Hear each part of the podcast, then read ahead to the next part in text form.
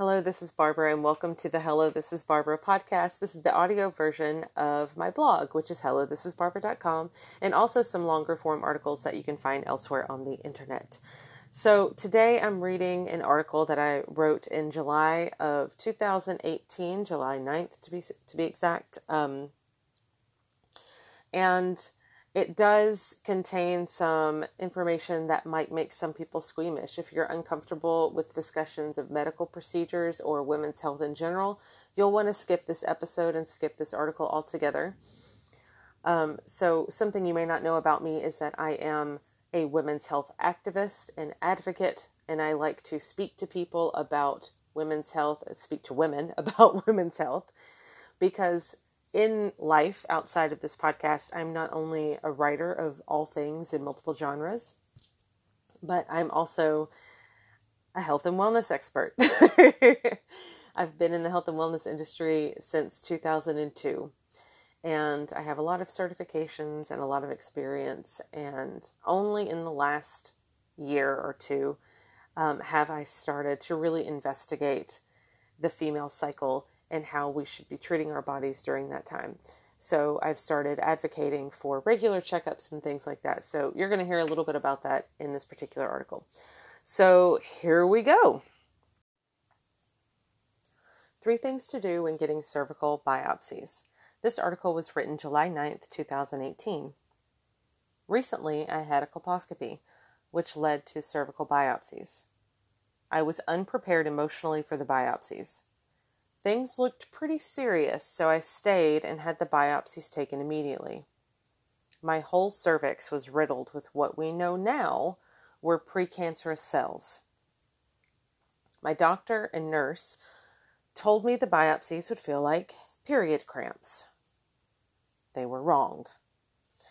Despite telling them about my low iron, I had to ask for soda and crackers after nearly passing out from blood loss.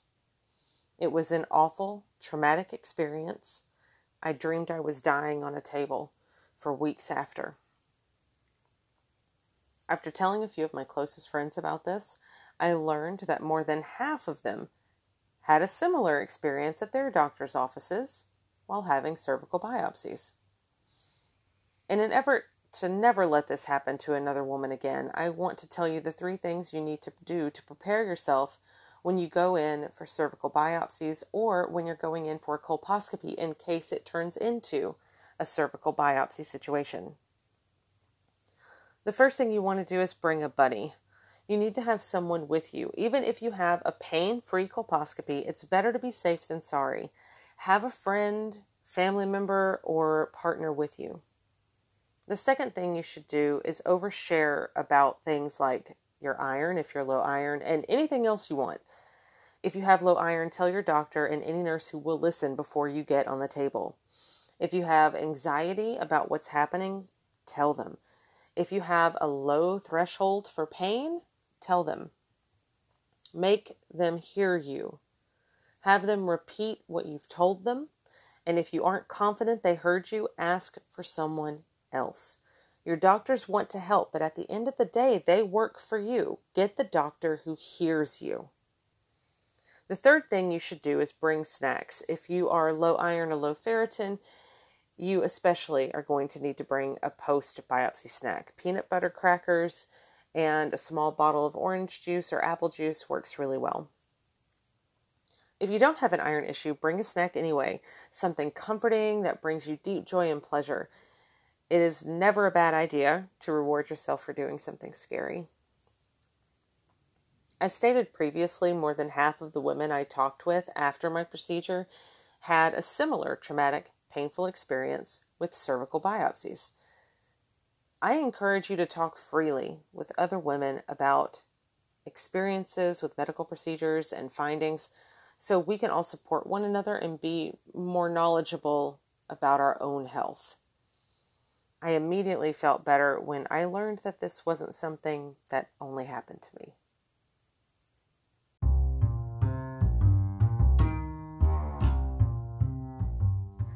Thank you so much for listening. I know this was a heavy topic today, but I really appreciate you hanging in there and listening if you were able to listen. Um, this article originally appeared on Medium in a publication that I run called Mind Your Big Red Dot. It's a publication that I started right after I had my LEEP surgery. I was still on medication when I wrote all the articles that are out there right now.